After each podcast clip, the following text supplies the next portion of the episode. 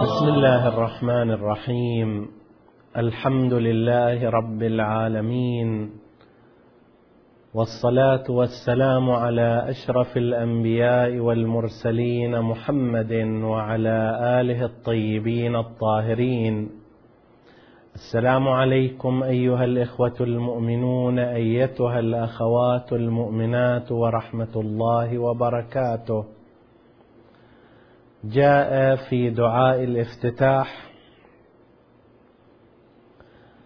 الحمد لله مالك الملك مجري الفلك مسخر الرياح فالق الإصباح ديان الدين رب العالمين. الحمد لله على حلمه بعد علمه والحمد لله على عفوه بعد قدرته والحمد لله على طول أناته في غضبه وهو قادر على ما يريد. هذه الفقرة تستعرض بعض مظاهر عظمة الله تعالى في الكون وتوجه بتبع ذلك الإنسان الداعي إلى التأمل في هذه المظاهر. الحمد لله مالك الملك الناس في مستويات محدودة يتملكون. يملك الإنسان بيتا ويمتلك مالا ويحوز أشياء يشتريها. هذا نوع من أنواع الملك والملكية. لكن هذا التملك تعتريه الشوائب والنواقص فهو غير باق وغير دائم وغير حقيقي. بينما ملك الله سبحانه وتعالى لمن عداه هو ملك حقيقي دائم لا ينفك أبدا ولا يتصور في لحظة أنه قد حصل الانفصال بين ملك الله لخلقه. هذه العلاقة لا يمكن أن يتصور انقطاعها وانفصالها في أي لحظة من اللحظات بينما يمكن تصور ذلك بنحو اعتيادي في تملك الإنسان للأشياء. المالك الحقيقي هو الله سبحانه وتعالى. المالك للمالكين هو الله سبحانه وتعالى. المالك للملك هو الله سبحانه وتعالى وهناك عالمان يتحدث عنهما علماؤنا عالم الملك وعالم الملكوت وعالم الملكوت هو أعظم وأكبر من عالم الملك ولذا تحدث عنه القرآن الكريم فقال قل من بيده ملكوت كل شيء؟ لا شك أنه الله سبحانه وتعالى. فالله أيضا مالك مالك الملك. وهذا من مظاهر عظمته ومظاهر قدرته التي ينبغي أن يفكر فيها الإنسان لكي يستجلي مظاهر تلك العظمة ولكي يفكر في تلك القدرة فيخضع لها ويعبد الله حق عبادته على أثر هذه المعرفة. مجري الفلك مسخر الرياح فالق الإصباح في الفقرة التي تليها خالق الخلق باسط الرزق. هذه من مظاهر العظمة الإلهية. تصور أن الله سبحانه وتعالى كيف خلق هذه الخلائق. صحيح أننا نؤمن بأنه قال لكل شيء كن فكان وينفق من هذه الخزائن التي لا تنفذ في الخلق والإنشاء والإبداع. لأنها ليست خزينة محددة وإنما هي كما يعبرون يا من أمره وخلقه بين الكاف والنون. بمجرد أن يلحظ الله سبحانه وتعالى شيئا ولا يغيب عنه شيء فإنه يتخلق فورا من دون تخلل فاصلة. تصور كم من المخلوقات على مستوى الإنسان منذ أن خلق الله الخلق وإلى أن تقوم الساعة. كم من المليارات مرت بهذه الأرض وبهذا الكون من البشر. كم من المليارات بل ربما من التريليونات ستمر إلى أن تقوم الساعة. إذا تركت هذا الجانب خذ مملكة الحيوان بشتى أصنافها ودرجاتها. كم من أعداد الحيوانات خلقت وهي مخلوقة الآن وستخلق في المستقبل. ستعجز عن العد والإحصاء بل ستعجز عن التصور. انزل إلى عالم الحشرات لكي ترى شيئا هائلا لا تستطيع إحصاء الحشرات في منطقة واحدة في منطقة حشرية واحدة في زمن واحد. كيف تستطيع؟ وكيف أستطيع أنا وكيف يستطيع الخلائق أن يحصي مملكة الحشرات؟ انزل إلى ما دون ذلك مملكة الأحياء الدقيقة. هذه الأحياء التي قد يجتمع في مليمتر واحد أو دون ذلك مليارات منها ولا ترى بالعين المجردة.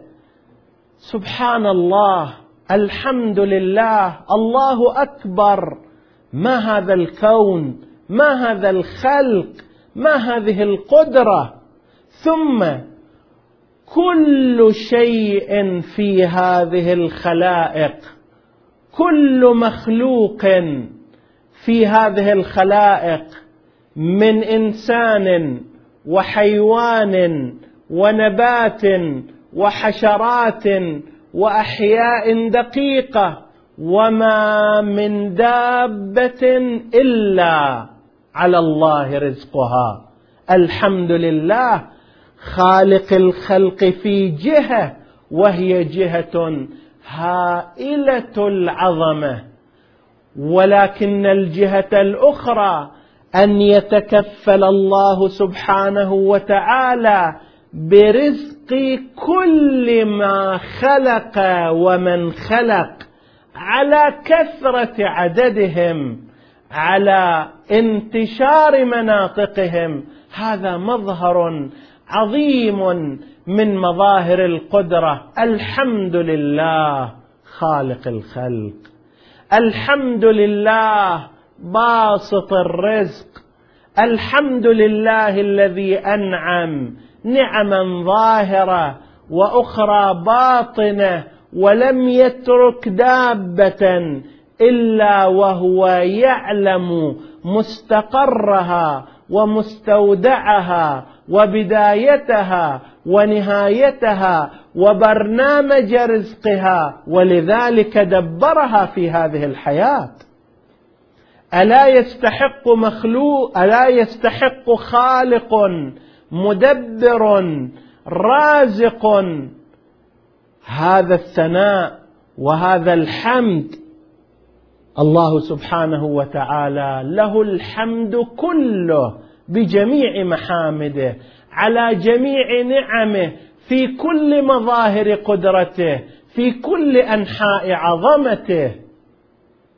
مسخر الرياح فالق الإصباح. الرياح كمثال على ذلك. انظروا هذه الريح التي تهب ريثا تاره فتنعش هذا الإنسان في بدنه وتجعل الحياة بين يديه رائعة لذيذة حتى إذا تغيرت الريح صار الجو بشكل آخر.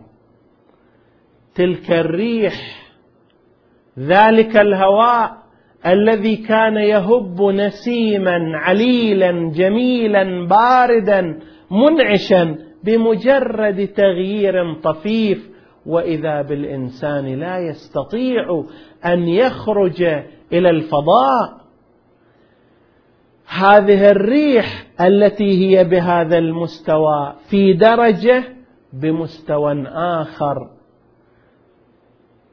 تكون ريحا صرصرا عاتية تدمر فلا تبقي شيئا.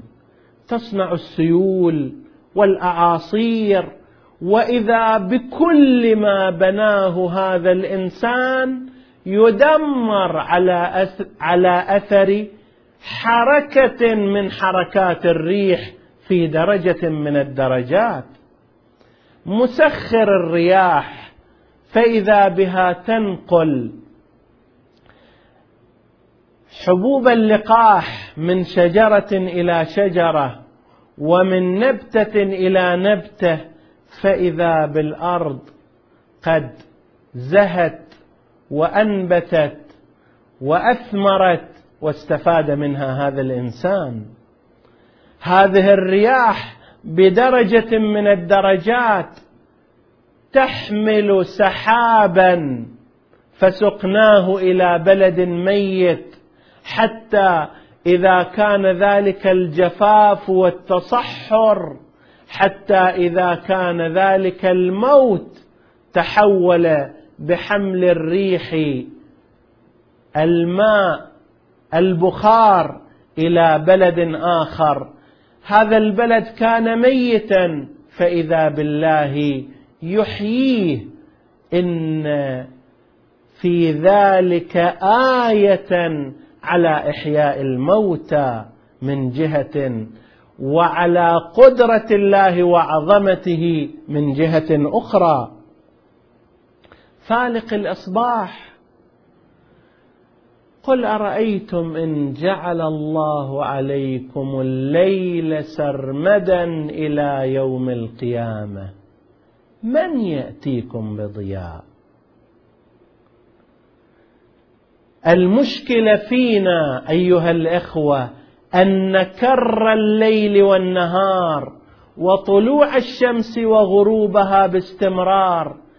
قد أبعد عنا حالة التأمل. فكر ماذا لو أن الله سبحانه وتعالى خلق الكون بشكل يكون لا نور فيه لا ضياء فيه لم يحرك الأرض بنحو معين لم يحرك القمر بنحو معين لم يحرك المجموعة الشمسية بنحو معين أصبح الليل سرمدا أصبح الظلام مطبقا.